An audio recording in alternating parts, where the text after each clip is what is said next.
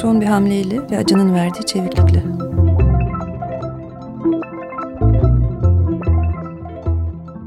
Ben Ersin Çakır.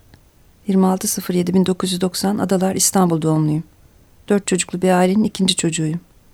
Annemle babam 14 yaşındayken babam askerden döndükten sonra kaçarak ve severek evlenmişler. Ordu ilinden İstanbul Büyükada'ya yerleşmişler. Annemin üvey ablası da marangoz olan eşi ve üç çocuğuyla beraber o sırada Büyükada'da ikamet ediyormuş.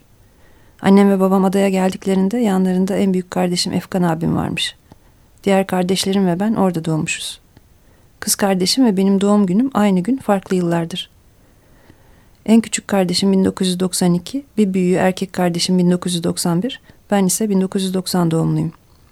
Adada babam faytoncuydu ve dört atı otuz küsürde eşeği vardı. Adanın ortasında Luna Park'ta turist gezdirilirmiş eşeklerle. Atlar yazları kiralık plakayla faytona, kışları da inşaatlara moloz malzeme taşımak için at arabasına koşulurdu.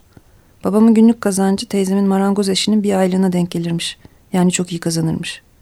Fakat bizim ev adanın tepesinde bir harabeyi andıran sahipsiz yıkık dökükmüş. Bu yeri annemin yaşanacak bir yere çevirmesiyle ev sahibi olmuşuz. Elektrik kaçak, su yok. Başka yerden taşınıyor, elle. Ama ben bu evi çok severdim. Arka bahçemizdeki ahır ve adanın tepesinde çam ağaçlarının altında doyumsuz bir manzara. Babam adada sevilirdi. Her bakkalda manavda kredimiz vardı. Babam her akşam içerdi. Arkadaşları da Adalar Belediye Başkanı, Emniyet Müdürü vesaire elit kişilerdi. Masa arkadaşlarıydı bunlar. Babam eve Nataşalar da getirirmiş. Üstelik evde annem varken. Annem sürekli hastaneden kırık ve darp tedavi edilerek çıkardı.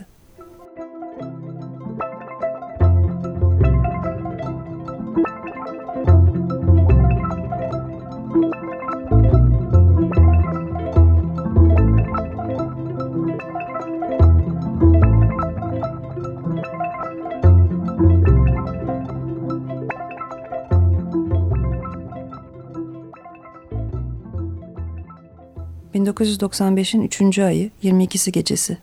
Yaz sezonu çoktan bitmiş. Borç ve harç gırtlakta. Annem ve babam yine kavgalı. Annem babama masayı kurdu ve bizim yanımıza gelerek yattı. Birlikte uyuduk. O gece babam birkaç bira ile birlikte bir de cin içmiş. Ada vapuruna son 15-20 dakika kala babam üstünü giymeye başlamış. Annem kalkıp ona nereye gittiğini sorunca Beykoz'a halamın yanına gideceğini fakat gitmeden annemin hakkından geleceğini söyler ve odun kırmak için kullanılan kapının arkasındaki baltayı alır. Anneme savurmaya başlar. Annem kollarına isabet eden balta yüzünden kan içinde kalır. Babamın bir anlık boşluğunu yakalayarak baltayı elinden alıp pencereden dışarıya atar. Birkaç kere. Fakat yine de gider babam, o baltayı alır ve tekrar anneme savurur. Annemin son bir hamleyle ve acının verdiği çeviklikle ben sana bunu bırak demiyor muyum diyerek babamın elinden alıp savurduğu balta babamın boynuna ve kafasına denk gelir şah damarına isabet eder. Hastaneye giderlerken sabah ezanı okunur. Annem korkar. Onu bırakır ve eve gelir. Ben ise bir sonraki gün polislerin geldiğini hatırlıyorum. Hava hafif çiseliyordu. Eve gelen iki polis babamı sokak merdivenlerinde ölü olarak bulduklarını söyledi. Dışarıya çıktım ve merdivenleri koşup baktığımda göremedim ve eve geri döndüm. Meğerse evin alt sokağında değil iki üst sokağındaki merdivenlerdeymiş. Ama ben oraya varmadan cenazeyi kaldırmışlar. 19 gün sonra cenaze gömülmüş.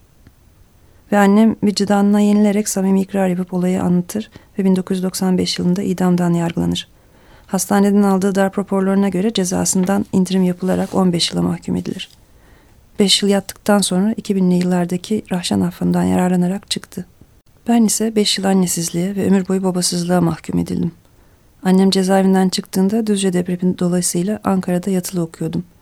Ben ve diğer iki kardeşim annem gelince dayımın ve anneannemin önünde büyük bir çayırlığı olan ve Düzce'deki altlı üstlü evlerine bir yıl aradan sonra tekrar geldik. Dayım evinin iki odası ve bir balkonunu bize ayırdı. Orası bizim evimizdi artık. Yıllar geçti. Sene 2008. Bizim kendimize ait iki oda bir salondan oluşan bir evimiz olmuş fakat abim evden ayrılarak İstanbul Taksim'de bekar evi tutmuştu. Ben de çalışmak amacıyla yanına gitmiştim. Fakat iş bulamadım. Dayımın kızının düğünü vardı. Abim de işsizdi ve düğüne gitmem gerekiyordu. Çünkü kardeş gibiydik. Ne de olsa beraber büyümüştük. Bir yerden para bulmalıydım. Yolun sağında beyaz bir aracın içinde iki kişi sohbet ediyordu. Şoförün yanında oturan kişinin yüzü şoföre, sırtı da pencereye dönüktü. Telefonu camdan alınabilecek şekilde torpidonun üzerinde duruyordu. Hemen alıp paraya çevirerek düğüne gitmek için yol parası yapacaktım. Bir anda cep telefonunu alıp kaçtım. Bir sokağa girdim. Arkamdan koşuyorlardı. Silah sesi duyduğumda koşar adımlarım daha da hızlanmıştı. Ve onları ektiğimi sandım. Elimi cebime koyup ıssız bir sokağa girdim ve bir anda arkamda belirdiler. Biri resmi kıyafetli polis, diğeri de şoför mahallinde oturan kişiydi. Meğer araç polis aracıymış. Bunu şoför olduğunu sandığım kişiye telefonunu vermeme rağmen beni dövmeye başlamasından anladım.